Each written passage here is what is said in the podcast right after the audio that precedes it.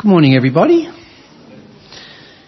This morning we're talking really a two-part lesson. Uh, I'll be giving the lesson this morning and then next Sunday, Lord willing, Peter uh, hopefully will be recovered well enough to uh, to be here, and he'll be leading the, the second part. And the, the, common denominator between the two lessons will be the spiritual realm, if you will. And in introducing that theme this morning, I want to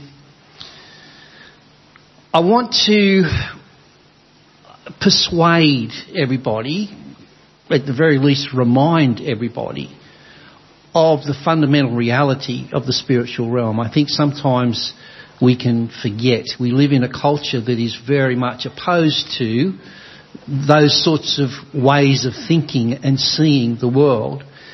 And as a result of that, I think that um, even Christians can become confused, perhaps doubtful about uh, such things. And so I'm hoping to bring some clarity.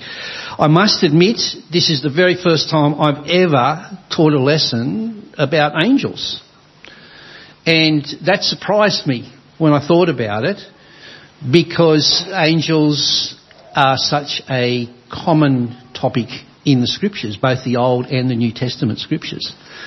But more about that in a, in a moment. I want to begin with a reading from Screwtape Letters. If you're not familiar with this book, I would highly recommend that you might get a hold of it. Uh, C.S. Lewis, now deceased, a, a, genius in his ability to communicate spiritual truths, and um, Screwtape Letters is, is a classic example. Let's listen in to a conversation between Screwtape the master demon as he instructs Wormwood, his apprentice. And Wormwood, of course, is charged with the responsibility. He's assigned to a human to lead that human astray, certainly to keep him separated from the master, from God.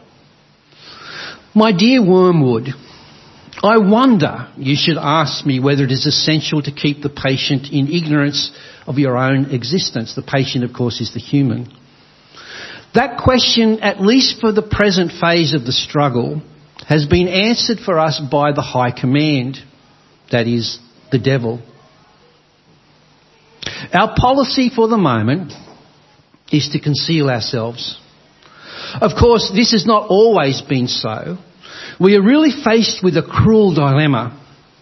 When the humans disbelieve in our existence, we lose all the pleasing results of direct terrorism and we make no magicians. On the other hand, when they believe in us, we cannot make them materialists and skeptics. At least not yet. I have great hopes that we should learn in due time how to emotionalise and mythologise their science to such an extent that what is in effect a belief in us, though not under that name, will creep in while the human mind remains closed to belief in the enemy. The enemy, of course, being God. The life force, the worship of sex, some aspects of psychoanalysis, they may, here may prove useful but in the meantime, we must obey our orders. I do not think you will have much difficulty in keeping the patient in the dark. The fact that devils are predominantly comic figures in the modern imagination will help you. If any faint suspicion of your existence begins to arise in his mind, suggest to him a picture of something in red tights and persuade him that since he cannot believe in that, uh, it's an old textbook method of confusing them. He therefore cannot believe in you. In the modern era, advances in science and technology have demystified much of how God's world works. I think that's a fundamental truth two-edged sword, really. Many blessings have flowed from science, modern science and technology. But at the same time, it has led in a strange direction, at least in the thinking of many people. You see, many have mistakenly assumed that everything, therefore, can be understood in purely physical, material terms. And the entire notion of a, a meta physical, that is meta beyond the mere physical, or non-material dimension and mode of life is unnecessary, irrelevant to life, perhaps, perhaps even imaginary. John Lennox explains the fallacy, I think, rather well this way. Just because we understand the mechanics of the mass production of Ford motor cars doesn't mean that Henry Ford is irrelevant or that he's a figment of our imaginations. We can marvel in, at science. We can be appreciative of science and the technology that flows from that. Where we go astray is if we think that somehow, strangely, that science excludes God. Rather, we marvel at science as we begin to explore and understand and appreciate the wonders of God's doings, the wonders of God's world. The social climate of doubt regarding the authenticity of anything spiritual has serious implications for Christians today. The tendency can be to operate as practical materialists and deists. By practical, I mean, though in our head we might say something, and we might even think we believe something. We might believe in angels, for example. But in the practical everyday life, we tend to live as if it wasn't true. As if such things were not indeed a reality. Uh, deism is a term for a belief in God, yes, but a belief in a God who is remote and unconcerned. It's kind of like the, uh, the, the, the idea of the world is a clock that God made in the beginning, wound it up to operate, but then walked away and has no concern, no involvement with the world. Again, we wouldn't consent to that in theory if challenged about how we see and understand God. But in practice, in our day to day lives, I wonder if sometimes we mightn't be seen to be actually living that way, as if God didn't really not, not exist, but that God really isn't a, a direct and personal uh, factor in our lives, personally involved in our lives. Or, of course, we can react as as extremes beget extremes, we can react and be pushed in the opposite direction, where, where the, the, the, the religious superstition and gullibility that so many people, with some degree of credibility, accuse religious people sometimes. You just, you know, off with the fairies sort of thing. But I want to suggest to you that that's an extreme in the, in the other, the other direction. Biblically, well, biblically that's what we're here this morning to consider. What has God revealed in Scripture regarding spirit beings, the spiritual realms? Well, to summarise in two uh, stages. First of all, which is our focus this morning, uh, considerations of the heavenly host, as Scripture describes it, including the divine council and angels. And then secondly, which as I said, Peter will be exploring with us next Sunday, the devil, fallen angels, demons, and the occult. I want to draw your attention to those two contexts from Paul's letter to the church at Ephesus that highlight, certainly from Paul's point of view, the reality of spiritual realms beginning there, first of all, in Ephesians chapter 3, his intent was that now through the church, that the manifold wisdom of God should be made known to the rulers and authorities in the heavenly realms. Clearly, in Paul's mind, there is no doubt about the reality of the existence of what he describes as rulers and authorities in the heavenly realms. Ephesians 6 he speaks of our struggle. It's not against flesh and blood. It's not just on a physical plane, a physical level, but against the rulers, against the authorities, against the powers of this dark world, and against the spiritual forces of evil in the heavenly realms. And so it seems that heavenly realms, the phrase that Paul uses here, effectively speaks to the spiritual or metaphysical dimension. And I want to introduce that idea, that contrast, if you will, with this idea that God has two families. One is made up of metaphysical beings, again, beyond physical, not limited to the physical. Metaphysical beings that operate largely within the heavenly realm, That is a dimension or dimensions that lie outside of our four physical dimensions.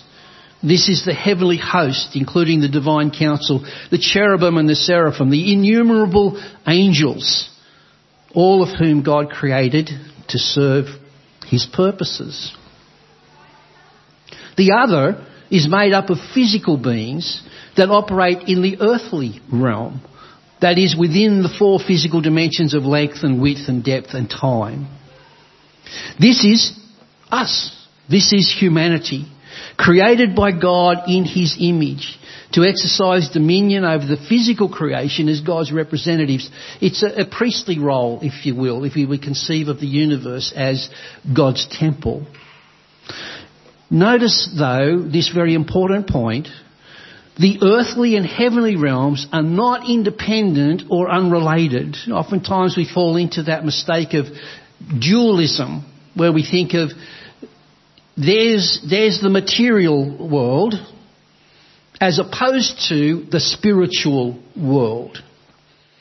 That's the sort of thinking that was made very popular by Plato. And it has had some significant impact down through the centuries, even in the church when we come to think about uh, body and spirit, if you will. Rather, the biblical image is that the two are overlapped. The two belong together. Whether we talk about our identity as human beings, embodied spirits, or whether we talk about the reality of life, the reality of, of, of the cosmos, of all of God's creation, the heavenlies as well as the earthly. They coincide alongside of one another. It's simply that from our human perspective, with all of the limitations of our creatureliness, the earthly or physical dimension is seen whereas the heavenly or metaphysical dimension is unseen. Now, to help, I guess, impress what I would want to communicate about this idea that, that the, the two worlds are not independent or unrelated, a couple of examples from Scripture. Before I turn to that though, I want to show you, I want to describe to you what I think is a, a misconception, more, more derived from Greek philosophy than it is from the scriptures. A common conception of the material world is here on planet Earth, quite rightly so. Uh, all of the cosmos is, is, is, is part of that physical creation. But when we think of the spiritual realm, typically we think of something up there and we describe it as, as, as heaven. And there perhaps is pictured God on his throne in, in, in heaven. And that they are totally separate realms, if you will. And I want to suggest to you that that's not the best picture to have based upon the biblical evidence, the biblical testimony. And I want to justify that statement with a couple of examples. Here, for example, in 2 Kings chapter 6, we have an incident somewhat similar to that which, um, which Trav uh, led us through this morning. I don't know if that was intended on Trav's part or if it was just God's providence, but it dovetails nicely with this point I want to make. When you heard Trav describe that scenario, I wonder what you were thinking. I know some people would think, oh, that's just a fairy tale. Others might think, well, it has to be described in or explained in natural terms. So maybe, maybe there was a really fierce thunderstorm or something that, that made all that racket, that, that, that, that frightened that whole army that they would just despair and run for their lives. Well, I want to suggest to you that what happened was that God intervened, and though in that case not explicitly credited to angels, I would suggest that in all probability it was an army of angels that was the source of the fear for those individuals. Let's pick up with this narrative uh, in 2 Kings chapter 6. The servant of the man of God, that is Elisha, the servant of Elisha, got up and went out early the next morning and an army with horses and chariots had surrounded the city. Now picture that. You wake up in the morning, mm, brand new day. Step outside of the bedroom chamber out onto the, the, the veranda and all of a sudden you're confronted with an army. One could well understand the servant's despair. Oh, my Lord, what shall we do? The servant asks. Don't be afraid, the prophet answered. Those who are with us are more than those uh, who are with them. And Elisha prayed and listened to this phrase, Open his eyes, Lord, so that he may see. Then the Lord opened the servant's eyes and he looked and saw the hills full of horses and chariots of fire all around Elisha. Now I want you to notice how that reality, that spiritual reality was always there. It was just that the servant needed to be granted the vision to see what was already there. Another example, a classic story, and I'd be surprised if everybody in this room isn't familiar, at least to some degree, with the story of Balaam and his donkey. Balaam and his ass. And I need to be careful how I pronounce that because I get, I've, on a few occasions I've got, in an interview I said that the, pronounced it the wrong way and I got into trouble. Um, the Lord opened Balaam's eyes and he saw the angel of the Lord standing in the road with his sword drawn, so he bowed low and fell face down. You, you know the background of that, that this poor donkey's going along. It can see what Balaam cannot see. There's the angel of the Lord with a sword ready to strike Balaam. And, and the donkey is, is pulling aside to save the master's life. But the master whose eyes are closed to the reality of the spiritual realm, you see, doesn't understand. So he gets angry and he beats the donkey until Balaam's eyes are opened and he can see what the donkey could see. And there is the spiritual reality right there. Another one, a surprising application perhaps, this one from the New Testament, Hebrews chapter 13 and verse 2. I don't know how you might have coped with this bit of information in the past. Maybe we just gloss over it and in our familiarity don't really stop to dwell and think about the implications. But here it is. Do not forget to show hospitality to strangers. For by doing so, some people have shown hospitality to angels without knowing it. Now I don't want to get too speculative but I can confidently say this. According to the writer of Hebrews, some people have unknowingly entertained angels. And that suggests to me very strongly the probability, possibility, absolutely, probability, probably, that there are angels around us. At least that's an assumption upon which we should operate. If that wasn't the case, how on earth would you entertain angels unawares? So what I'm trying to persuade you of is to not think of the spiritual realm as something that's irrelevant, that's so distant, so, so unrelated to our here and now that it really doesn't matter. I want to suggest to you that it does matter. If we will have the eyes to see and to understand and appreciate God's concern and God's activity in this world. Here's another example. Again, I wonder, I wonder if we thought this through in the past. These are some snippets to begin with from, from Daniel.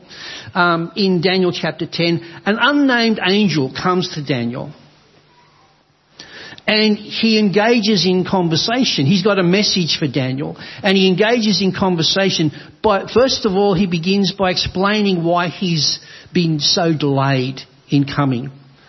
The prince of the Persian kingdom resisted me 21 days.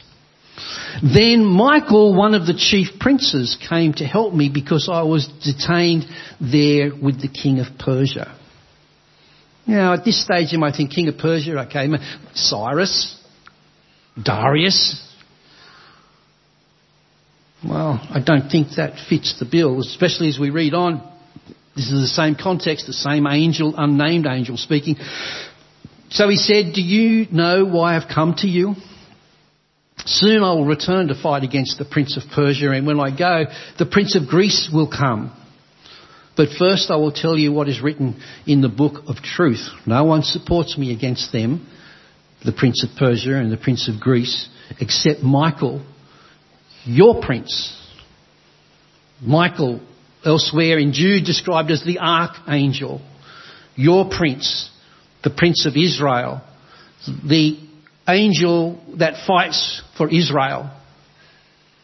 I want to suggest to you in the context that this prince of Persia and the prince to come, the prince of Greece, is not talking about Alexander the Great or any earthly king or ruler. It's talking about, remember what Paul described as governments, rulers in the heavenlies.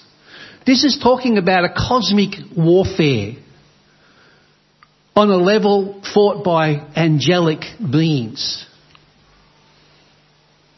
Now, well, I'll just read the, the, reference there in Revelation just to give you a big, a big sweeping picture that John gives in Revelation chapter 12. War broke out in heaven. Michael and his angels fought against the dragon, the devil, and the dragon and his angels fought back. It would seem to me that that's precisely what this angel that approaches Daniel is, is speaking of, is describing this same sort of activity. Now, what's the significance of that? Well, when we think about world affairs, we can think in terms of Screwtape, as C.S. Lewis so cleverly describes, on an individual level. Malevolent demons working against us trying to undermine our relationship with, with God. But even at a national level, there are malevolent forces at work.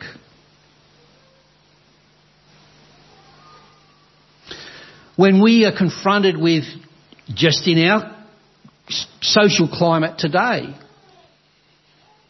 and you have postmodernism, where the whole rationale seems to be Truth is whatever you want it to be, ultimately. We've got a rise in Marxist theory again. Not in the guise of the failed enterprise with Russia, the USSR, but the same principles applied. And the principle basically is power, might is right. We've seen that recently in the last century in politics, and there seems to be a shift back towards that sort of, that sort of thinking. All of these movements, I want to suggest to you, have demonic roots behind them. And if I'm right in saying that, in recognizing that, we need to be busy praying now, different ones might have different ideas about what's appropriate or inappropriate for a Christian in terms of social engagement. And that's fine. Each one of us can, can wrestle with that and, and, and act in good conscience accordingly. But I can encourage everybody, regardless of their points of view, of the relationship, for example, between the church and the state, of their relationship, of our obligation as Christians and as a church, as a community, towards uh, the, the, the politics out there. One common denominator that we can share and we must share is the power of prayer. If we understand that there are spiritual forces, good and bad, out there, that there is a spiritual warfare happening out there, the only effective weapon we have is prayer. And we need to be serious about that. We need to be busy praying. Now, here's some stuff that kind of unsettled me a little bit, and I don't want to use a lot of time, but I, I want to pay attention to this uh, because it, it, is, it is challenging. Psalm 82, verses 1 and 6. God and I've just noted, I don't want to get bogged down in, in, in this case, Hebrew grammar, etc., but, but it's necessary for us to understand to a degree. Elohim. Elohim. More often than not, in the Old Testament, uh, that's the word that is translated God. When you have the personal name for Yahweh, it's normally, normally capitalized as, as Yahweh or capitalized as God, G-O-D. But otherwise, where the term God is used, whether it applies to Yahweh or some other entity, it's this word Elohim. But in the grammar, we can tell, and this is the puzzling thing about this statement, whether it's singular, in which case it's usually talking about or describing or referring to Yahweh, or plural. God, that is Elohim the, with the singular pronoun, presides in the great assembly. He, that is Yahweh, renders judgment among the gods. That is Elohim with a plural pronoun, which speaks to an assembly of gods. And reading on in verse 6, I said you are gods. This is Yahweh addressing this same group, this same assembly. I said you are gods, you are all sons of the Most High. It's interesting. Interesting. In Job,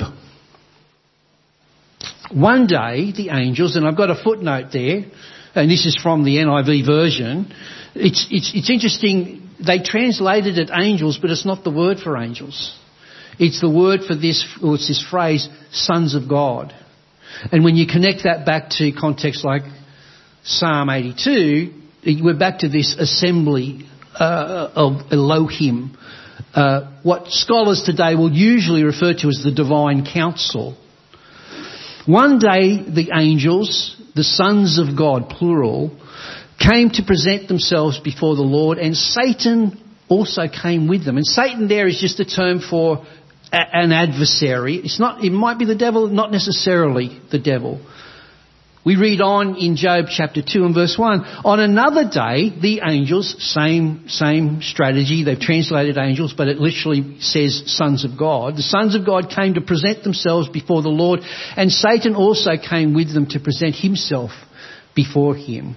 So the image here is Yahweh and this assembly of Elohim that come to present themselves to him. There's no question about the superiority, the otherness of Yahweh. Remember this, Yahweh alone is the creator. Everything else, including this Elohim, are created beings, creatures.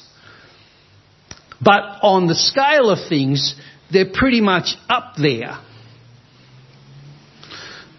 Psalm 89. The heavens praise your wonders, Lord. L-O-R-D in capitals, that signals Yahweh. Your faithfulness too in the assembly of the holy ones.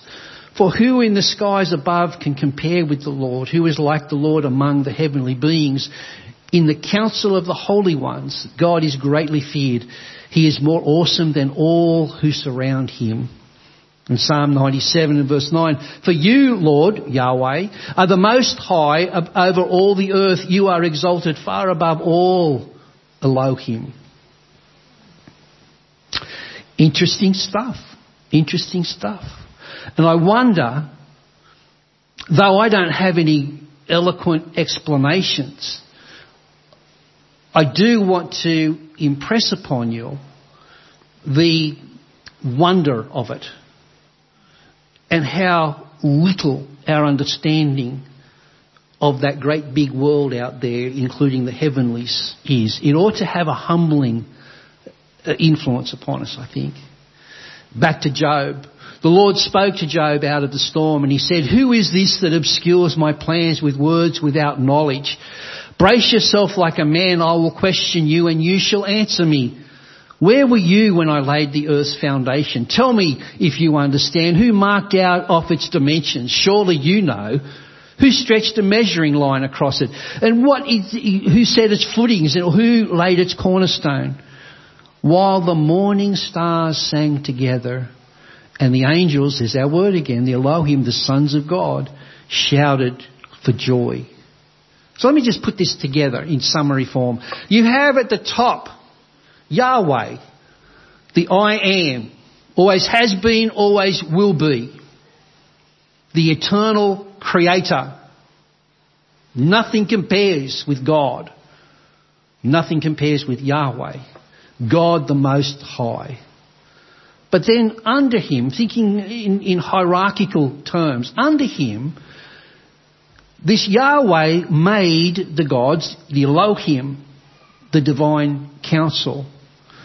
And then under them, we have the angels who are also made by God. And angels, Malak, uh, classically conveys the idea of messengers, which sort of summarises the primary role of angels, the messengers of God. And we're given hints in Scripture about, like Michael as the, the archangel is identified for us. As best as I can tell, Michael is the only one that's called an archangel.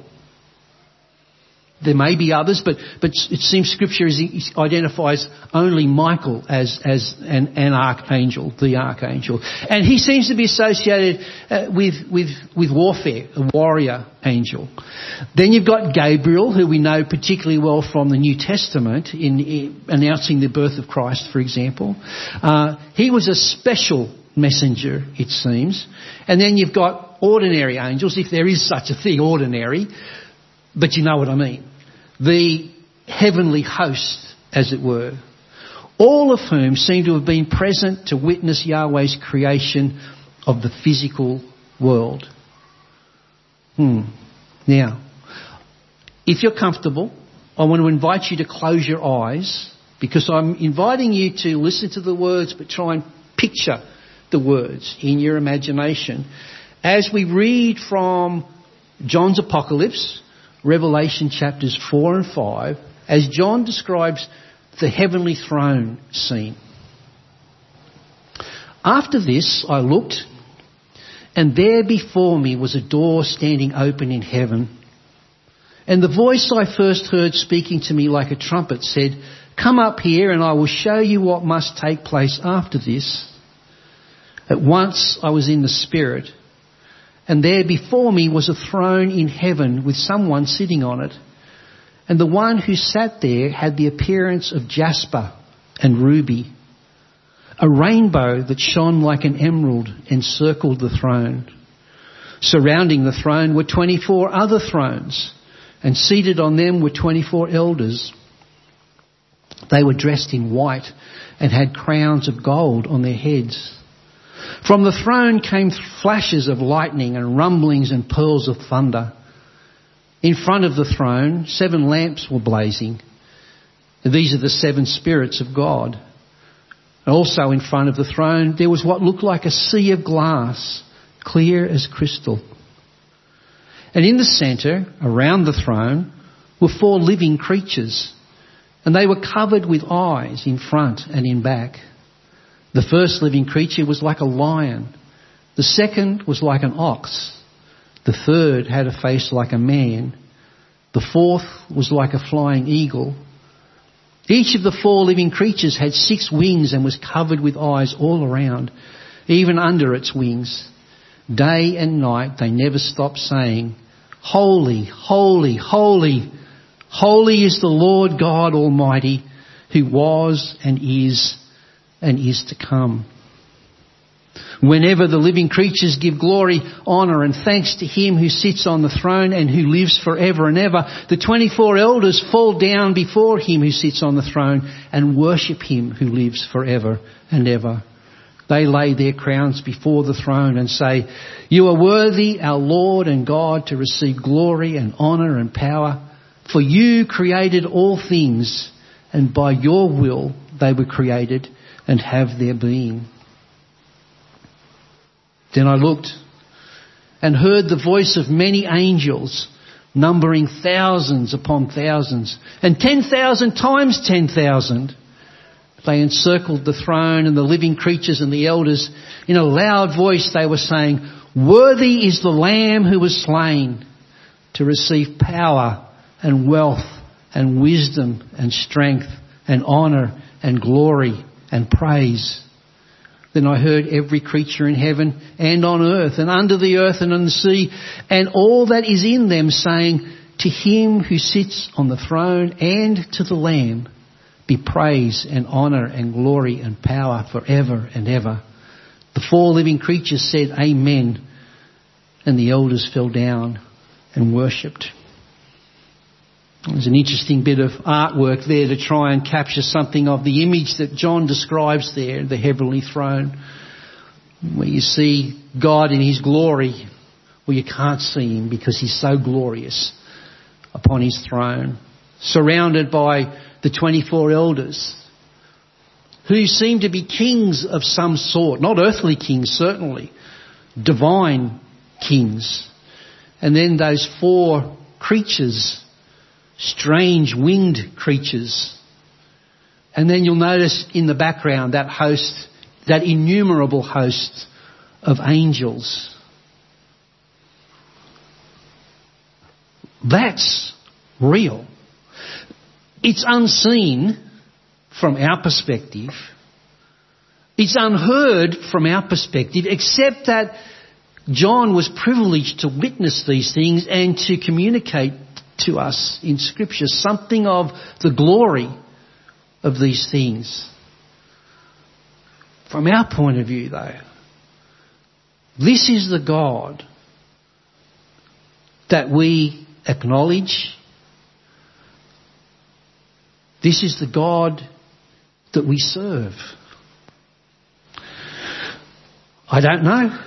Are the 24 elders that John describes and or the living creatures of Revelation 4 and 5, are they Yahweh's divine council that the Old Testament speaks of? The assembly of Elohim of the Old Testament? I don't know the answer to that. I suspect, maybe, certainly, probably.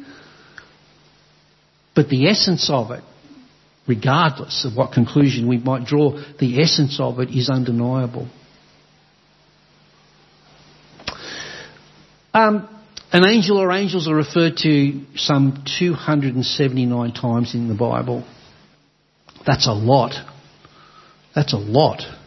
Which suggests to me that angels is a topic that we ought not to neglect, um, pretend it's not there. It very much is there. Angels are never described in Scripture as having wings. Now I feel like a bit of a party pooper in saying that. Because you ask anybody to draw an angel and they're going to start with the wings. That, and that's, that's understandable. But again, that's not the way Scripture represent the uh, angels. Uh, I think they might be confused with the cherubim who do have angels. Uh, the seraphim of Isaiah 6, the living creatures of Ezekiel 1, and as we just read in Revelation. But uh, angels appear when they're described, when they're active and engaging with humanity. Angels appear in male human form, often marked out by bright shining clothing or, or bodily features.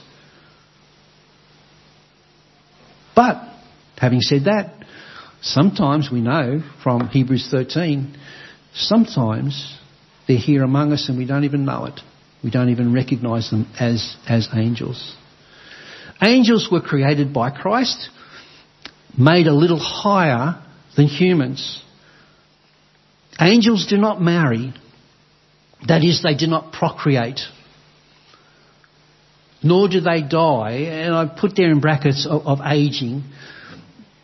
We know in the broader scheme of things, those that might be described as fallen angels do have a fate that will be experienced as death at least permanent separation from God. The second death, as is described in, uh, in Revelation chapter 20. But it seems that these angelic beings, faithful angels and fallen angels, that they do not age and they don't procreate. And that in some sense, that approaches our existence in the resurrection when we're given resurrection bodies. Angels are fallible free will beings. They have choice. And some, of course, chose in the past to rebel against God. Jude 6, the angels who did not keep their positions of authority, but abandoned their proper dwelling. These he has kept in darkness, bound with everlasting chains for judgment on the great day. Angels, like humans, are now subject to Christ. Christ who rules with angels and authorities and powers in submission to him. And angels are not to be worshipped. And that's an important point to make. It seems like it might have been a, church, a problem in the church at Colossae. Angels, as marvellous as they are, are servants of God. And wherever in scripture it's recorded that the response, an understandable response to an angelic being was to bow down and worship, he said, no, no, no, don't you do that. Worship God alone. For example, John's reaction, uh, I, John, am the one who heard and saw these things. When I'd heard and seen them, I fell down to worship at the feet of the angel who had been showing them to me. And he said to me, don't do that. I am a fellow servant with you and with your fellow prophets and with all who keep the words of this scroll. Worship God. Angels have an interest in human affairs. And this is, I guess, when it starts to become of special interest and relevance to us. Luke chapter 15, for example, in the same way I tell you there is rejoicing in the presence of the angels of God over one sinner who repents. Angels have an investment, have an interest in our spiritual well-being. And when one person, any person, every person who turns to God and is reconciled with God the angelic host rejoice. The angelic host rejoice. First Peter chapter 1, Peter tells us about how, how the writing of the prophets of old, the Old Test, the writers of the Old Testament scripture, for example, how they didn't really understand a lot of what they were saying, that it was not about them, but it was about a future time. It was about Messiah and the church. The very things we're told by Peter that the angels longed to look into, yearned to understand. They're curious, curious in a very invested way about God's plans and God's purposes for us. Angels play a role in protecting God's people. Psalm 91. Now we know this from the temptation of Christ, and it certainly applied to Christ as the devil picked it up and applied it, trying to lead Christ uh, to stray from God. But in principle, this applies to all and every child of God. No harm will overtake you, no disaster will come near your tent, for he will command his angels concerning you to guard you in all your ways. They will lift you up in their hands so that you will not strike your foot against a stone. And in the New Testament, Matthew 18, so you do not despise one of these little ones, for I tell you that their angels in heaven always see the face of my Father in heaven. And finally in Hebrews, are not all angels ministering spirits sent to serve those who will inherit salvation? Now, again, I don't want to get speculative, except to note the fundamental truth, the claim here, that all angels are ministering spirits sent to serve those who will inherit salvation.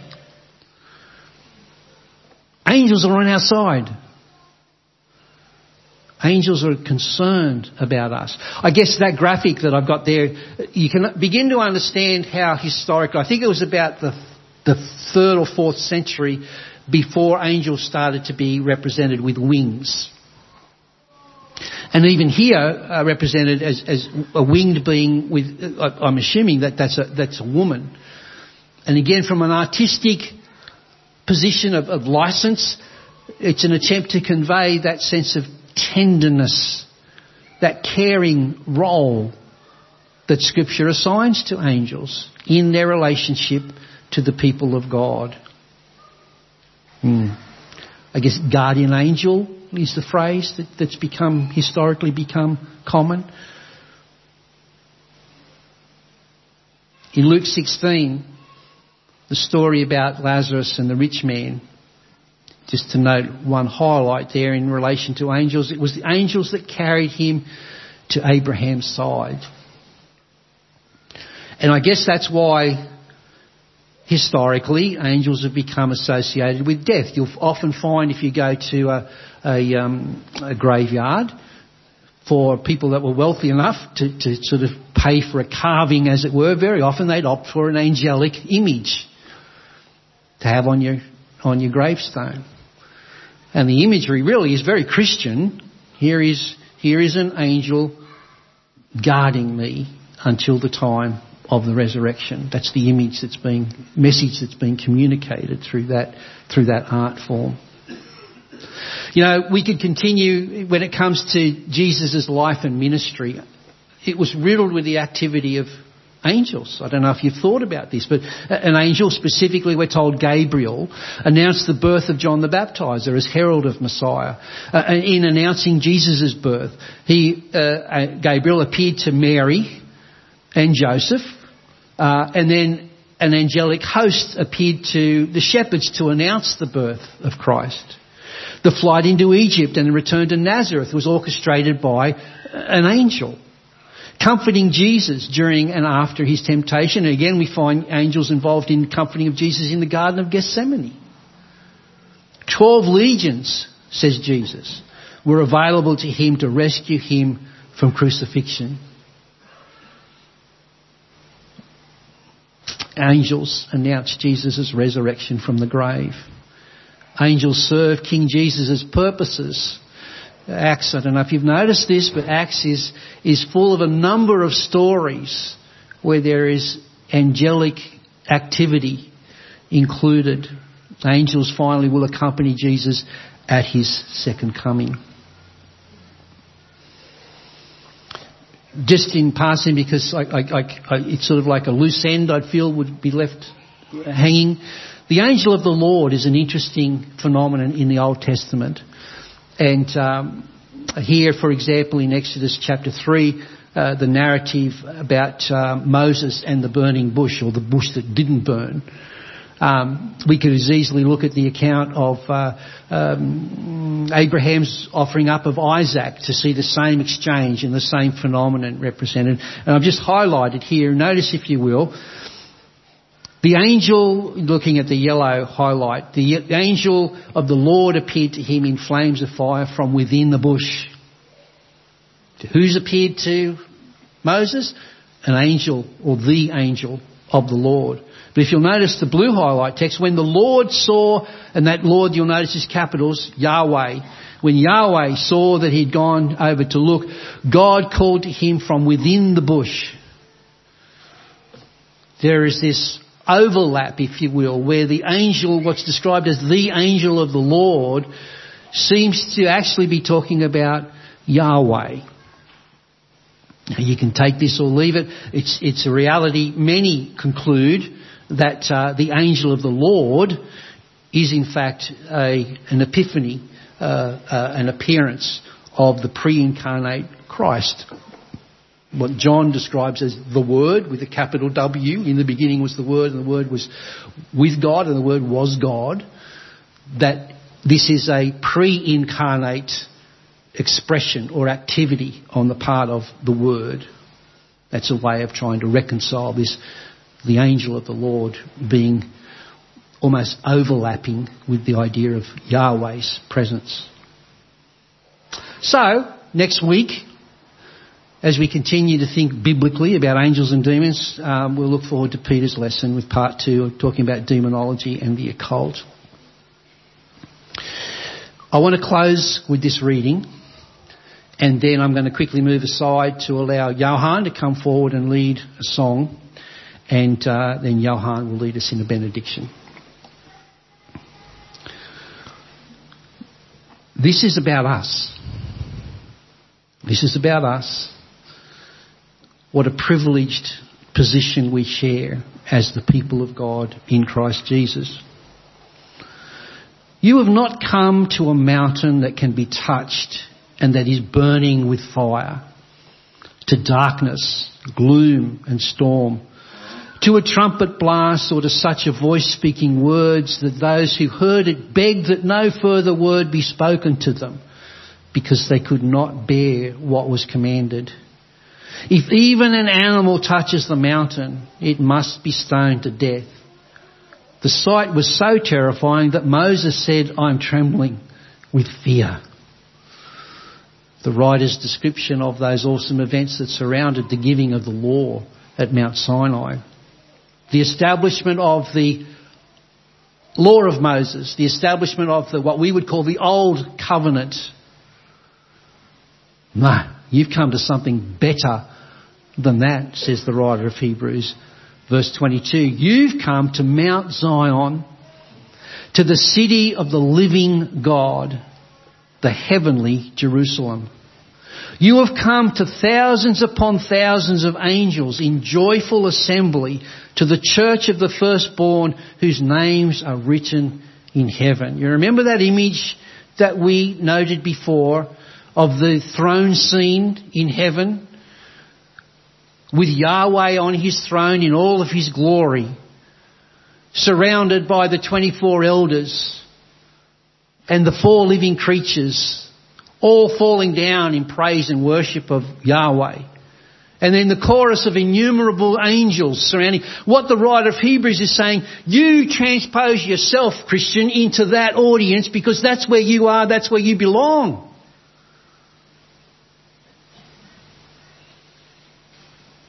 We wonder about the heavenlies, we ought to think about our home.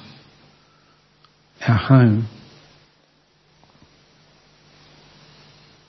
You have come to God, the judge of all, to the spirits of the righteous made perfect, to Jesus the mediator of a new covenant, and to the sprinkled blood that speaks a better word than the blood of Abel.